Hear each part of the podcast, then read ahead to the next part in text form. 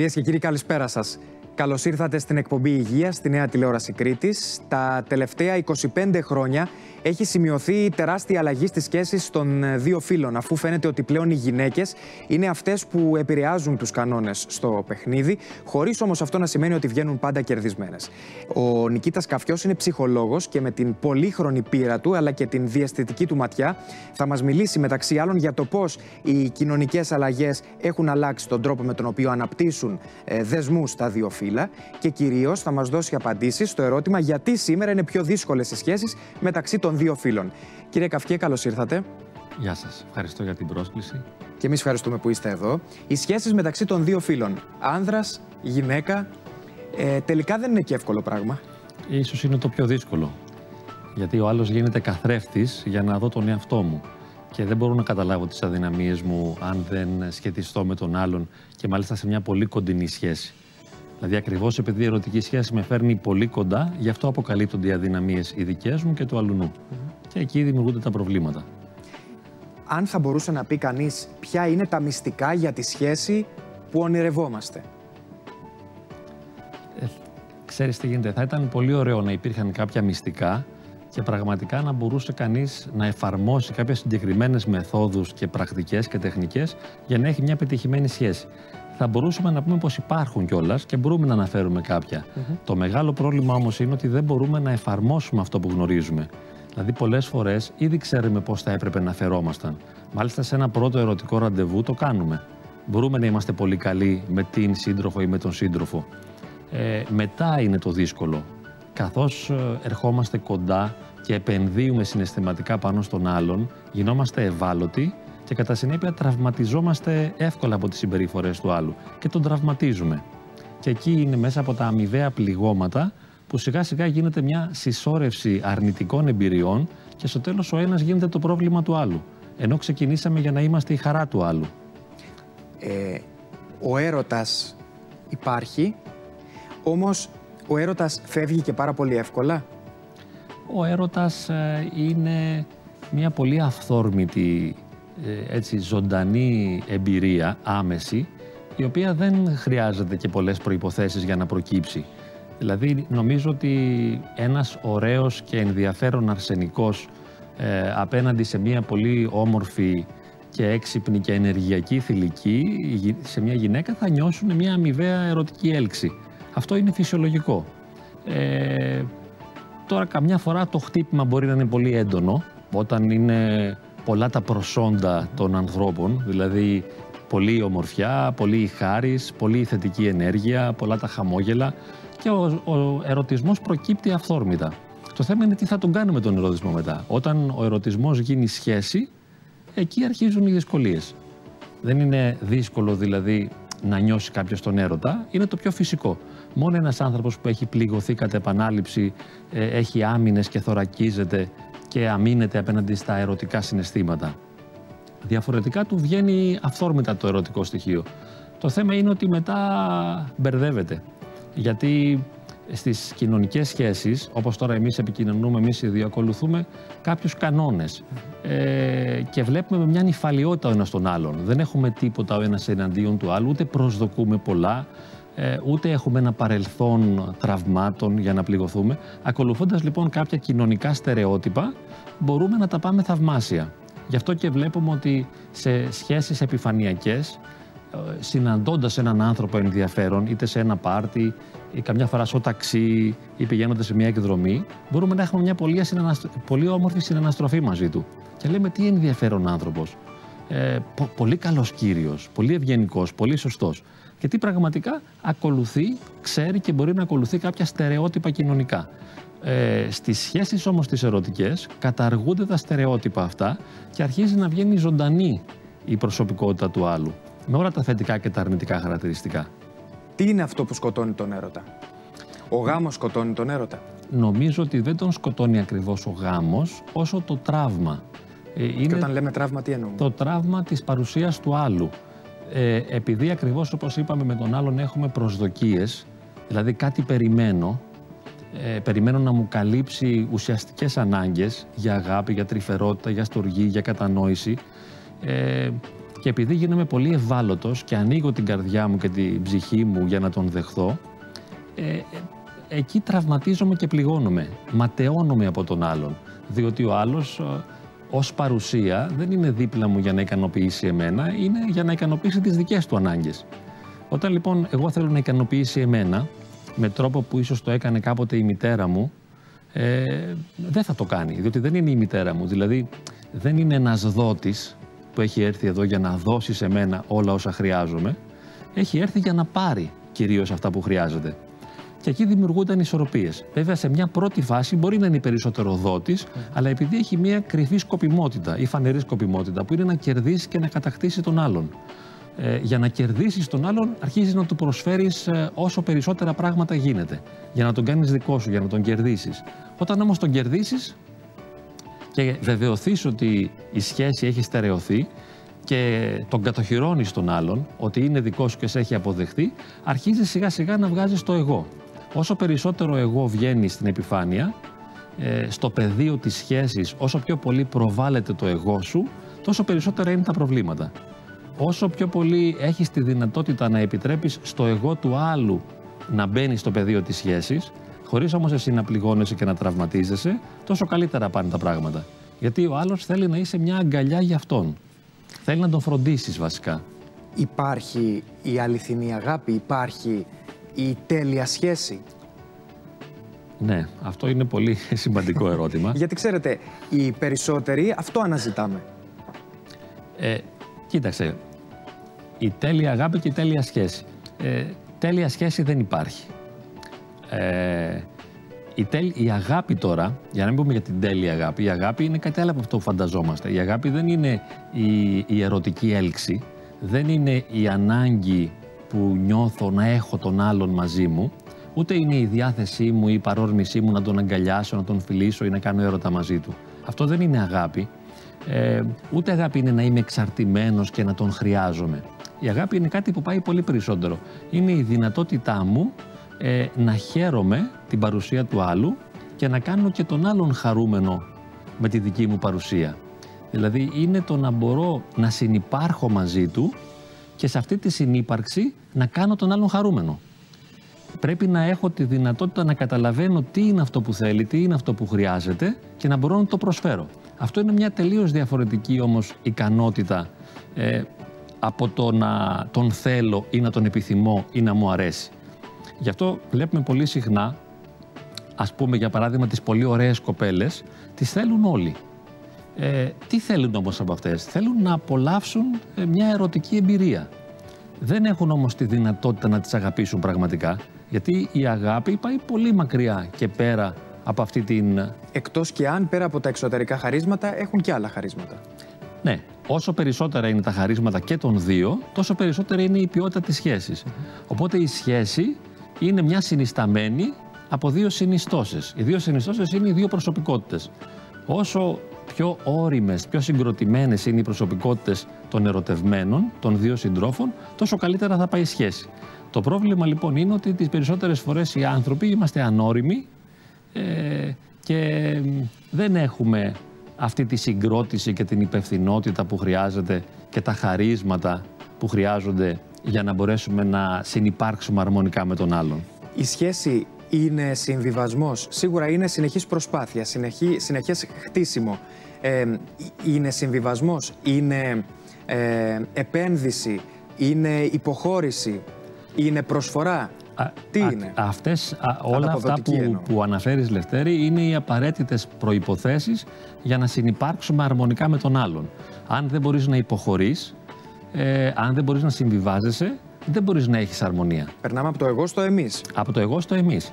Ε, το πρόβλημα είναι τώρα ποιος έχει τη δυνατότητα να το κάνει αυτό. Διότι θέλουμε να το κάνουμε και όπως είπαμε σε ένα πρώτο, σε ένα δεύτερο ραντεβού το κάνουμε. Καμιά φορά όμως, ακριβώς εξαιτίας αυτού του συμβιβασμού και της υποχώρησης, νιώθουμε μια εσωτερική πίεση. Νιώθω να πιέζομαι επειδή προσφέρομαι στον άλλον. Μήπως επειδή ε, στα χρόνια της ευημερίας που μεγαλώσαμε ε, γίναμε και κακομαθημένοι, γίναμε και περισσότερο εγωιστές, ε, μάθαμε να λειτουργούμε περισσότερο με το εγώ και όχι με το εμείς, δεν μάθαμε να κάνουμε και πολλές υποχωρήσεις.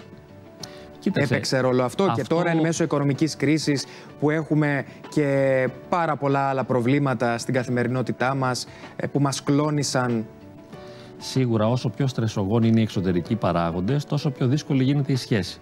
Οπότε έχουμε δηλαδή την ψυχολογία του ενός συντρόφου συν την ψυχολογία του άλλου ε, και επιπλέον στην εξίσωση μπαίνουν και εξωτερικές συνθήκες. Αν δηλαδή η οικογένεια δεν έχει χρήματα, ειδικά σε μια συμβίωση ε, που το ζευγάρι πρέπει να πληρώσει το νίκη, το ρεύμα, το τηλέφωνο και όλα αυτά τα πράγματα, ε, χωρίς τα χρήματα είναι πολύ δύσκολο να υπάρξει αρμονία. Ε, όχι επειδή από μόνα τους είναι απαραίτητα τα χρήματα, αλλά γιατί εμείς δεν έχουμε την αντοχή ε, να αντέξουμε αυτό το στρες, δηλαδή της ανέχειας της οικονομικής για να συνεπάρξουμε αρμονικά. Είναι πολύ ευαίσθητες οι ισορροπίες. Επειδή είμαστε εμείς πολύ ευαίσθητοι. Αν οι δύο άνθρωποι, τα δύο άτομα, οι δύο σύντροφοι είναι πολύ ανθεκτικοί, ε, δεν θα ε, συντριβούν κατά από το βάρος της σχέσης. Θα μπορέσουν να διαχειριστούν οποιαδήποτε συνθήκη. Γι' αυτό έλεγε ένα άσμα καμαρούλα, μια σταλιά, δύο επί τρία. Ήταν αρκετό. Και πραγματικά σε ένα πρώτο ραντεβού δεν νομίζω να χρειαζόμαστε κάτι άλλο από μια καμαρούλα, μια σταλιά. Το θέμα είναι μετά τι γίνεται. Όταν δηλαδή δεν θέλω να γευθώ μόνο την ερωτική εμπειρία, δεν θέλω να γευθώ μόνο μια αγκαλιά ή ένα φίλημα, αλλά θέλω να συνυπάρξω. Και θέλω να απολαύσω ή θέλω να ε, διευρυνθώ, θέλω να καλλιεργήσω και να αναπτύξω όλες μου τις δυνατότητες στη σχέση. Και όταν δεν μου το επιτρέπουν οι συνθήκες, αρχίζω να πνίγομαι. Στα χρόνια της κρίσης, της οικονομικής κρίσης, τα διαζύγια έχουν αυξηθεί ή έχουν μειωθεί; Κοίταξε, η, νομίζω πως η, η δυσκολία στις σχέσεις αυξάνεται Οπότε οι σχέσεις χειροτερεύουν εξαιτίας της κρίσης, αλλά για οικονομικούς λόγους δεν έχουν τη δυνατότητα οι άνθρωποι να χωρίζουν. Δεν είναι τόσο εύκολο όσο πριν. Γιατί ειδικά ένα ζευγάρι παντρεμένων με παιδιά, για να χωρίσουν θα διπλασιαστούν τα, τα έξοδα. Φαντάσου να πρέπει να έχουν δύο διαφορετικά σπίτια. Να πληρώνεις δύο διαφορετικούς λογαριασμούς και όλα αυτά. Νομίζω ότι σίγουρα όμως οι σχέσεις ε, επηρεάζονται αρνητικά από, τις, από την οικονομική κρίση. Να σας ρωτήσω κάτι. Οι νέοι άνθρωποι που πραγματικά μαστίζονται από την ανεργία, από την ανασφάλεια, από την αβεβαιότητα και δεν είναι οι μόνοι. Άνθρωποι οι οποίοι θέλουν να προχωρήσουν στη ζωή τους, ε, να κάνουν το επόμενο βήμα που είναι ο γάμος στη σχέση τους. Όμως η κρίση τους κάνει να είναι διστακτικοί ακόμη περισσότερο σε αυτό. Εκεί τι γίνεται, τι, τι, τι προτείνουμε Εγώ νομίζω ότι οι άνθρωποι που έχουν τις προδιαγραφές και πληρούν τις προϋποθέσεις για ένα καλό γάμο είναι μια μειονότητα. Δεν νομίζω ότι ξεπερνάει το 10% ε, του πληθυσμού, ε, ότι ξεπερνούν το 10% τα άτομα που μπορούν να έχουν ένα ποιοτικό γάμο. Ε, ιδιαίτερα μάλιστα υπάρχει ένα 30% το οποίο δεν μπορεί να ζήσει ποιότητα. Διότι δεν έχει τις προποθέσει. Οι προποθέσει. Η ποιότητα είναι η αρμονία στη σχέση. να μπορούμε να ζούμε αγαπητικά. Ναι, να μην γίνεται πόλεμος στη σχέση. Γιατί μέσα στους γάμους διαδραματίζονται τραγικές καταστάσεις. Δεν είναι απλώς ότι διαφωνούμε ή δεν περνάμε καλά. Αλλά ο ένας γίνεται εχθρός του άλλου και αυτή η εχθρότητα συσσωρεύεται μέρα με τη μέρα, χρόνο με το χρόνο και μετά από 10-20 χρόνια γάμου γίνονται εχθροί. Και ο ένας είναι η κόλαση του άλλου. ο ένας βασανίζει τον άλλο. Από, από την τέλεια σχέση, ε, το τέλειο ναι. ζευγάρι, ναι. πώς περνάμε στο επόμενο στάδιο που να γίνουμε εχθροί; Όπως είπες πριν, εφόσον δεν έχουν τη δυνατότητα να υποχωρούν, να συμβιβάζονται, να προσαρμόζονται και να προσφέρουν στον άλλον, δεν μπορούν να κτίσουν μια αρμονική σχέση στο χρόνο. Δεν έχουν μάθει να βάζουν και ναι. όρια, παρισφύουν και τρίτη. Είναι και αυτό, αλλά ε, ε, πρέπει να έχουμε υπόψη μας ότι δεν έχει καμία σχέση η, η ένταση της ερωτικής εμπειρίας και η ομορφιά της, ποιοτικής, της ερωτικής εμπειρίας με, τη, με το γάμο, με τη μακροχρόνια σχέση. Το πρόβλημα είναι η μακροχρόνια σχέση. Εκεί θα μπουν οι αδυναμίες μας και θα ανατρέψουν τα πράγματα. Ε, οπότε ένα ζευγάρι που μπορεί να ζει ένα έντονο έρωτα δεν σημαίνει ότι μπορεί να έχει ένα καλό γάμο. Μάλιστα αυτά τα δύο επίπεδα είναι εντελώς ανεξάρτητα δεν έχει άμεση σχέση το ένα με το άλλο. Δηλαδή, μπορεί να είναι σε μια καταπληκτική, σούπερ έντονη ερωτική σχέση και να τα κάνουν θάλασσα στο γάμο. Ή να ξεκινήσουν με μια στοιχειώδη ψυχρότητα Να μην υπάρχει δηλαδή ερωτική ένταση και μετά να τα πάνε θαυμάσια. Διότι άλλες προποθέσει χρειάζονται για να ζήσω έντονη ερωτική εμπειρία και άλλες προποθέσει για να έχω γάμο. Α πούμε, για να το συνδέσουμε και λίγο με τα οικονομικά. Αν ένας είναι άνεργος ή και οι δύο, έχει τελειώσει η σχέση. Δεν μπορούν να υπάρξουν. Καταλαβαίνεις, γιατί είναι αδύνατον με, με την ανεργία να έχουν ποιότητα. Να έχουν αρμονία, δηλαδή να έχουν αγάπη και ισορροπία. Ε, πόσο μάλλον αν υπάρχουν άλλα προβλήματα. Για παράδειγμα, αν ένας από τους δύο έχει εκρήξει θυμού. Αυτές οι εκρήξεις θυμού, όταν είναι έντονες, ε, είναι ανυπόφορες για τον άλλον. Δεν μπορεί κανένας να αντέξει έντονες εκρήξεις θυμού και να έχει εννοώ ισορροπία και ησυχία μετά μακροχρόνια στη σχέση. Όπως επίσης αν ένας εκφράζει έντονα καταθλιπτικά αισθήματα, τα οποία να κρατάνε στον χρόνο. Δεν λέω να είσαι πεσμένος για μια περίοδο, να είσαι συνεχώς πεσμένος. Ε, να έχεις μια απεσιόδοξη στάση ζωής και να βγάζεις την απεσιοδοξία συνεχώς. Εάν βγάζεις την απεσιοδοξία, δεν μπορεί να υπάρξει ποιότητα. Μάλιστα. Ενώ ένας αισιόδοξος άνθρωπος που βλέπει το μισό ποτήρι πάντα γεμάτο και φέρνει χαρά, αυτό που λέμε χαρά, χιούμορ, ευδιαθεσία και δεν μαγκώνει πάνω στις αρνητικές συμπεριφορέ του άλλου, αλλά τις ξεπερνάει. Δηλαδή σε προκαλεί η γυναίκα σου άντρας και εσύ το πας παρακάτω. Κάνεις χιούμορ, ξεφεύγεις. Αγκαλιάζεις την επιθετικότητα του άλλου. Αν μπορείς να το κάνεις αυτό, οπότε ξεπερνάς όλα αυτά τα, τα δεδομένα, τα standards. Δηλαδή, μου μίλησες άσχημα, σου μίλησε άσχημα. Μου επιτέθηκε, σου επιτέθηκα. Ε, δεν μου φέρθηκες με αγάπη, δεν σου φέραμε με αγάπη. Αν μπορείς να τα ξεπερνάς αυτά, χωρίς όμως να συντρίβεσαι εσωτερικά, αν έχεις αυτή τη δυνατότητα να τα ξεπερνάς, μπορείς να κάνεις ποιοτικό γάμο. Πα, παρότι όμως πρέπει να είναι και οι δύο που θα μπορούν να το κάνουν αυτό, για να έχουμε αληθινή ποιότητα. Μάλιστα. Λοιπόν, θα κάνουμε μια διακοπή για διαφημίσεις. Συζητάμε με τον ψυχολόγο τον κύριο Νικήτα Καφιό για τις σχέσεις ε, των δύο φίλων και επιστρέφουμε σε λίγο γιατί θα σας δώσουμε και δύο βιβλία με τα μυστικά της ε, αγάπης. Αγάπη τώρα από τον Νικόλα Ορφανό και την Τζιλ Δούκα. Ε, συντονιστείτε, μείνετε συντονισμένοι. Δύο βιβλία θα γίνουν δικά σας σε λίγο στην εκπομπή Υγεία. Επιστρέφουμε.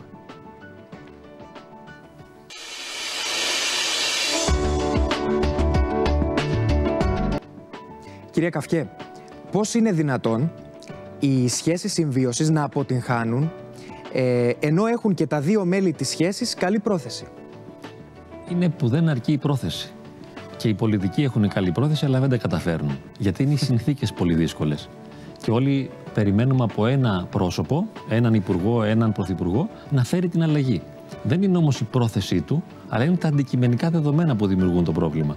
Έτσι και μέσα στις σχέσεις έχουμε τα αντικειμενικά δεδομένα. Α πάρουμε για παράδειγμα το ζήτημα της ενσυναίσθησης. Ενσυναίσθηση σημαίνει να μπορώ να μπαίνω στη θέση του άλλου και να καταλαβαίνω αυτό που νιώθει ο άλλος. Αν δεν μπορώ να μπαίνω στη θέση του, να καταλαβαίνω τι νιώθει, να του το φανερώνω αυτό και να του αναπαύω την ψυχή, να νιώθει και ο άλλος δηλαδή ότι εγώ τον καταλαβαίνω, δεν μπορεί να υπάρξει σχέση. Το αντίθετο της ενσυναίσθησης είναι ο εγωκεντρισμός. Το να είμαι κλεισμένο στον εαυτό μου και να τα βλέπω όλα μέσα από μένα. Αν λοιπόν μπω σε ένα γάμο αλλά είμαι εγωκεντρικός με την έννοια δηλαδή ότι όλα μέσα από μένα τα φιλτράρω και τα εξηγώ και τα καταλαβαίνω, ε, δεν μπορεί να προχωρήσει. Για παράδειγμα, ε, είναι βράδυ και λέει ο σύζυγος: Θέλω να κάνουμε έρωτα. Λέει η γυναίκα: Όχι, δεν μπορώ. Δεν αισθάνομαι καλά σήμερα. Θα πρέπει να έχω τη δυνατότητα να καταλάβω τι σημαίνει αυτό το δεν μπορώ, δεν είμαι καλά. Και η γυναίκα από την άλλη μεριά θα πρέπει να μπορεί να μπει στη θέση του συντρόφου για να δει τι σημαίνει αυτό το θέλω. Και μετά, αφού ένας καταλάβει τον άλλον και βοηθήσει ο ένας τον άλλον να το καταλάβουν ότι έχουν συνονοηθεί, να μπορεί και ο καθένας να υποχωρεί. Το οποίο είναι μια άλλη δυνατότητα.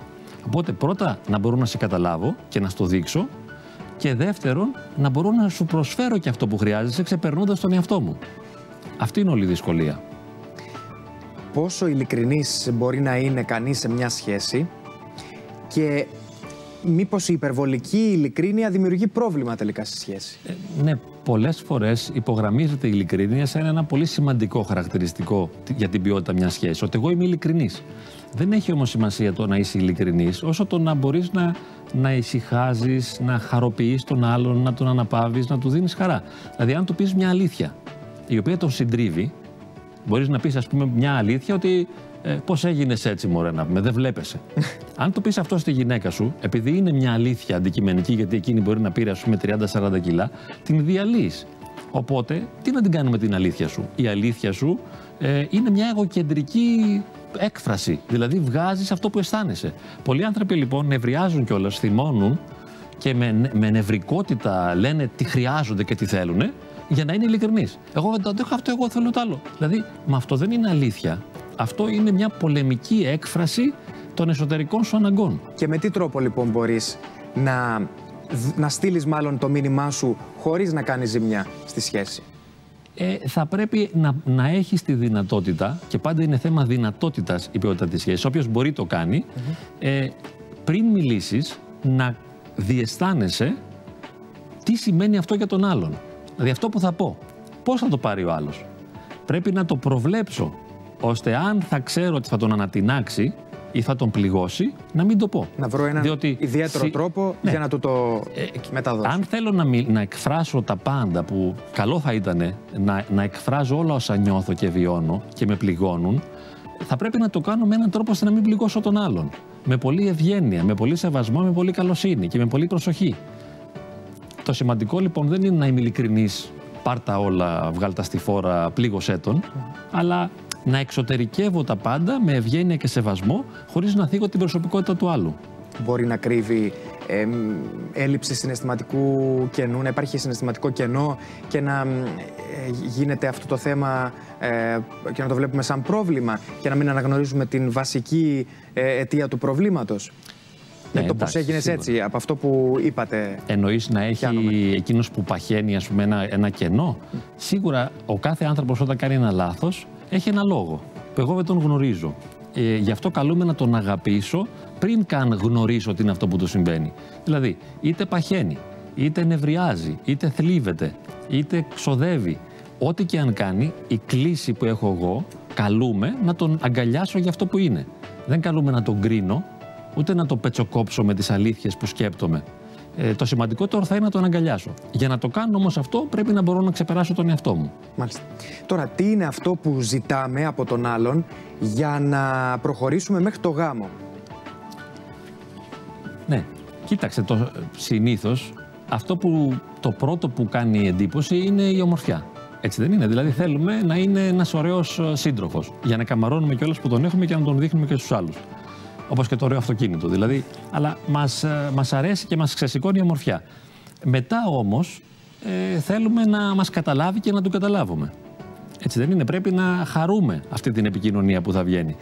Ε, αν δεν μας αναπαύει, δεν μας ξεκουράζει και δεν μας χαροποιεί, κάποια στιγμή θα απογοητευτούμε και θα αποσυρθούμε.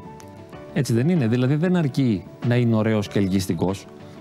Ε, τώρα υπάρχουν άνθρωποι που παραπονιούνται και διαμαρτύρονται ότι εμένα ας πούμε δεν θέλουν να με παντρευτούν ή ε, όλοι θέλουν απλώς να με εκμεταλλευτούν σωματικά και δεν θέλουν να προχωρήσουν σε γάμο. Ή οι σημερινοί άντρες και το μόνο που ενδιαφέρονται είναι για περιστασιακές σχέσεις. Αυτό γίνεται γιατί πολλές φορές η γυναίκα ή και ο άντρας αντίστοιχα δεν μπορούν να πείσουν το σύντροφό τους ότι θα τον βοηθήσουν, θα τον υποστηρίξουν στη ζωή και θα του δώσουν χαρά. Γιατί κανείς δεν προχωράει σε γάμο αν ε, μέσα του νιώθει άσχημα, αν σου προκαλεί δυσφορία η σχέση. Έτσι δεν είναι. Στη σχέση πάμε για να πάρουμε χαρά. Αν άλλος μας προβληματίσει περισσότερο και μας μπερδεύει και μας δυσαρεστεί, εμείς έχουμε κρατούμενα. Δηλαδή, ένα, δύο, τρία, τέσσερα, στο υποσυνείδητό μας τα κρατάμε, καμιά φορά και στο συνείδητο, τα σημεία ενόχλησης του άλλου, και όταν γίνουν πάνω από εκεί που αντέχουμε, φεύγουμε. Οπότε, εάν μας εγκαταλείπουν, χρειάζεται να προβληματιστούμε ε, πάνω στο τι μπορούμε να κάνουμε εμείς για να βελτιώσουμε τον εαυτό μας, ώστε να γίνουμε η χαρά του άλλου. Γιατί όσο είμαστε η χαρά του άλλου, άλλος δεν θα μας εγκαταλείψει ποτέ. Έχουμε ακούσει προγαμία συμβόλαια, έχουμε ακούσει ε, ζευγάρια τα οποία εξηγούνται πριν προχωρήσουν στο επόμενο βήμα που είναι ο γάμος. Ε, ποια είναι η θέση δική σας; Ε, προγαμείο συμβόλαιο τι εννοείς, τι είδους συμβόλαιο δηλαδή; Έχουμε ακούσει για σύμφωνα συμβίωσης, για προγαμία συμβόλαια με διάφορους όρους που βάζουν τα ζευγάρια. Ναι. Ε, έχουμε ακούσει για εξηγήσεις ε, μεταξύ των ζευγαριών. Ε, όπου εκεί λένε ότι ε, θα, θα προχωρήσουμε στο επόμενο βήμα, όμως εγώ θέλω τα όρια μου τα βάζω, ε, αυτά θα κάνω εγώ, αυτά θα κάνεις εσύ. Υπάρχουν και ναι. τέτοια ζευγάρια στις Κοίταξε, μέρες ε, δεν νομίζω ότι είναι κακό αυτό, τουλάχιστον αν το καταλαβαίνω σωστά. Δηλαδή το να βάλω όρια στον άλλο, να το εξηγήσω τις ανάγκες μου, να του πω τι είναι αυτό που αντέχω, τι είναι αυτό που δεν αντέχω, τι θέλω και τι δεν θέλω, ε, είναι καλό. γιατί αν τα βγάλω αυτά μετά στο γάμο, ε, θα, θα διαταράξω την κατάσταση μέσα στο γάμο. Ή καμιά φορά μπορεί να μην τα εκφράσω καθόλου και απλά να είμαι απογοητευμένος και την απογοήτευση που νιώθω από τον άλλον ή να την κάνω θυμό ή να την κάνω θλίψη. Οπότε πάλι δεν ωφελούμαστε. Είναι καλύτερα να πω ότι ξέρεις κάτι, εγώ δεν μπορώ να αγαπώ ανεφόρον, δεν μπορώ να προσφέρομαι δηλαδή πλήρως σε σένα και να σε αγκαλιάσω πλήρως για αυτό που είσαι, αλλά χρειάζομαι αυτά, αυτά και αυτά τα πράγματα. Ε, ε, αν δεν μπορεί ο άλλος να μου καλύψει τις ανάγκες που θέλω, καλύτερα να χωρίσω. Για να μην χωρίσω μετά με παιδιά. Τα παιδιά βοηθούν την ποιότητα του γάμου ε, ή τη δυσκολεύουν; Τα παιδιά είναι πολύ σημαντικά, έχουν πολύ μεγάλη σημασία στη ζωή μας και στη σχέση, αλλά συνήθως ό,τι είναι πολύ σημαντικό έχει και υψηλό κόστος. Οπότε όπως το να έχεις ένα σύντροφο σου αλλάζει τη ζωή και άρα υπό μία είναι το πληρώνεις ακριβά, έτσι και τα παιδιά τα πληρώνεις ακριβά. Τώρα, σίγουρα με την παρουσία τους, η σχέση γίνεται πολύ πιο πολύπλοκη. Γιατί δεν έχουμε μόνο τις δικές σου ανάγκες σε σχέση με τις δικές μου, αλλά έχουμε τις ανάγκες και των παιδιών. Και έτσι η, η σχέση των, του ζευγαριού πρέπει να είναι και πρώτη προτεραιότητα για το ζευγάρι, έτσι. Ε, γίνεται πρώτη προτεραιότητα. Αυτό είναι ένα άλλο μεγάλο πρόβλημα. Πάντως πρέπει να είναι πολύ δυνατή και σταθερή και στέρεη η σχέση για να αντέξει την παρουσία των παιδιών και να την αφομοιώσει όμορφα, ώστε να προκύψει κάτι ποιοτικό μετά. Γιατί αν τα πηγαίνουμε δύσκολα και έχουμε γκρίνια και δυσαρέσκεια ε, και υποφέρουμε ο ένας δίπλα στον άλλον, κάνοντας παιδιά θα χειροτερέψουν τα πράγματα ακόμη περισσότερο. Δεν έρχεται να λύσει κάποιο πρόβλημα το παιδί. Ο γάμος έχει περισσότερες πιθανότητες να είναι πιο ευτυχισμένος και πιο πετυχημένος εάν δεν υπάρχουν παιδιά; Δεν μπορούμε να το πούμε αυτό. Ε, εξαρτάται, σου λέω, από τις προσωπικότητες των ανθρώπων. Και τις προτεραιότητες που έχουν βάλει, έτσι. Ναι, και τι, εγώ υπογραμμίζω βέβαια κυρίως τις δυνατότητές τους. Είναι αυτά που λέγαμε πριν. Δηλαδή, αν μπορώ να υπομένω, να ανέχομαι, να διαχειρίζομαι τα δικά μου αρνητικά συναισθήματα και του άλλου. Αν δεν καταφέρουν να αποκτήσουν σωστά. παιδιά, τότε μπορεί να είναι και εμπόδιο για να συνεχίσει η σχέση; Είναι εμπόδιο, ε, ιδιαίτερα όταν οι προσωπικότητες των μελών του ζεύγους είναι δύσκολες προσωπικότητες, αδύναμες, υπερευαίσθητες, ευάλωτες αν εστιάζουν στο αρνητικό. Δηλαδή, είδες τελικά ο άνθρωπος που είναι δύσκολος, χωρίς να φταίει που είναι δύσκολος, απλά έτσι δυσκολεύεται στο να υπάρχει. Αφού δυσκολεύεται στο να υπάρχει μόνος του και κουράζεται και αγχώνεται και ταλαιπωρείται με το να υπάρχει, θα ταλαιπωρείται και θα κουράζεται και μέσα στη σχέση του. Την ερωτική και τη συντροφική. Και μετά, αν κάνει και παιδιά, θα ταλαιπωρείται και με αυτά. Γιατί ξέρεις, τα παιδιά, όσο αν και τα αγαπάμε υπερβολικά, οι περισσότεροι γονείς αγαπάμε τα παιδιά πιο πολύ από τη ζωή μας, πληγωνόμαστε και πολύ από αυτά και μας τραυματίζει η παρουσία τους, παρά το γεγονός ότι είναι η χαρά μας. Γάμος σε μικρή ηλικία. Ε, θα μπορούσαμε να πούμε όχι, γιατί δεν υπάρχει οριμότητα. Και πώς προσδιορίζουμε τη μικρή ηλικία. Δηλαδή από τα 16 και μετά, από 16 μέχρι 25. Εντάξει, ναι. Παλιότερα μπορεί και στα 14 να παντρευόντουσαν ή και στα 12 στις μέρες μας, από 16 μέχρι 25 είναι μικρή ηλικία για να παντρευτεί Είναι ένας μικρή ηλικία και σε σχέση με τις αντικειμενικές συνθήκες. Δηλαδή δεν υπάρχουν και οικονομικές προποθέσει. Δεν θα έχουν δουλειά, δεν θα έχουν χρήματα και άρα δεν μπορούν να συμβιώσουν. Έτσι δεν είναι. Αλλά ε, θα, θα έλεγε νομίζω οποιοδήποτε πως όχι, γιατί δεν είναι όριμη. Αλλά η οριμότητα δεν προκύπτει πάντα σε σχέση με την ηλικία. Σωστά. Δηλαδή υπάρχουν παιδιά που και στα 12 είναι πιο όρημα πιο συγκροτημένα και πιο υπεύθυνα από έναν 50 ή έναν 60. Οπότε πάντα με, διάκριση, με διακριτικότητα πρέπει να, να δούμε ποιος άνθρωπος είναι αυτός που θέλει να κάνει το γάμο. Και τι προποθέσει υπάρχουν. Και δεν έχει προλάβει να, να ζήσει και πράγματα ένας άνθρωπος, έτσι; Ναι, το οποίο και αυτό πάλι είναι δίκοπο μαχαίρι. Δηλαδή, Καμιά φορά έχοντας ζήσει πολλά πράγματα, δεν έχεις αποθυμένα ώστε να σου βγουν στο γάμο και μετά να θες να αναπληρώσεις εμπειρίες που δεν έχεις ζήσει στο παρελθόν. Αλλά καμιά φορά, ακριβώς επειδή έχω ζήσει πολλά, δεν μπορώ να μείνω στα λίγα. Αν είμαι εκπαιδευμένος και εξασκημένος μια ζωή να φλερτάρω, πώς θα το σταματήσω με το γάμο; Αν μέχρι τα 30 φλερτάρω, ξαφνικά δηλαδή όταν θα είμαι μετά ε, 35 και παντρευτώ, θα σταματήσω να φλερτάρω; Θεωρώ ότι ή το έχεις ή δεν το έχεις ή το έχεις ή δεν το έχεις και ή το έχεις συνηθίσει ή όχι. Σωστά. Και, τι, και οι προτεραιότητες, ο τρόπος ζωής που θες να ακολουθήσεις. Ναι. Ε, Όμως, σύμφωνα με τη δική μου αντίληψη, ε, ε, τα θέλω σου και αυτό που θέλεις και στοχεύεις δεν είναι μια αφηρημένη θεωρητική επιλογή, αλλά προσδιορίζεται σε μεγάλο βαθμό από υποσυνείδητους βαθύς εσωτερικούς παράγοντες. Δεν μπορείς να προσδιορίσεις απόλυτα αυτό που θέλεις. Δεν είναι στη θέλησή σου να το θέλεις δηλαδή. Ένας άνδρας ε, παντρεύεται μία γυναίκα και έχουν την ίδια ηλικία. Ένας άνδρας παντρεύεται μία γυναίκα ε, όπου είναι κατά πολύ μικρότερη του, αλλά και μια γυναίκα παντρεύεται έναν άνδρα ο οποίος είναι μικρότερό της, ακόμα και κατά πολύ μικρότερό της. Όλο αυτό το ηλικιακό, η ηλικιακή διαφορά, είτε πάνω είτε κάτω, έχει να κάνει και με την ε, ε, ευτυχία του ζευγαριού, έχει να κάνει ε, με το αν θα καταλήξει να είναι ευτυχισμένο ή αποτυχημένο το ζευγάρι, η σχέση. Έχει να κάνει, αν και δεν είναι ο σημαντικότερος παράγοντας. Σίγουρα όμως παίζει ρόλο, ιδιαίτερα αν οι διαφορές είναι μεγάλες, είναι άνω της 15 ετίας ας πούμε και ειδικά στον άντρα, Εντάξει, ένας παράγοντας ο πιο συνηθισμένος που όλοι τον αναφέρουμε είναι ότι ε, η γυναίκα, ας πούμε, μετά τα 50, τα 45 κλπ. αρχίζει να έχει μια φθορά αισθητικά, ενώ ο άντρας συνήθως φθύρεται λίγο, αν και δεν είναι αληθινό πλέον αυτό, γιατί και οι γυναίκες μπορούν να προσέχονται και να μην φθύρονται εμφανισιακά. Μετά τα 50 η αλήθεια είναι ότι μια φθορά υπάρχει. Εντάξει, αλλά και μετά τα 50 όταν υπάρχει αγάπη πραγματική, δεν είσαι πια ερωτευμένος με την εμφάνιση αλλά με το πρόσωπο, με το βαθύτερο είναι του άλλου. Άρα στο κομμάτι το ηλικιακό... Δεν μπορούμε να μιλήσουμε έτσι αφηρημένα. Ε, εγώ είμαι πολύ ελαστικός. Ναι. Μάλιστα και σήμερα είχα μια συζήτηση με μια κοπέλα που λέει, μου είπε πως είναι 15 χρόνια μεγαλύτερος ο πιθανός σύντροφος και λέω εντάξει δεν έχω αντίρρηση από την ηλικία και μόνο. Το θέμα είναι ποιος είναι αυτός ο άνθρωπος και πώς νιώθεις εσύ μαζί του.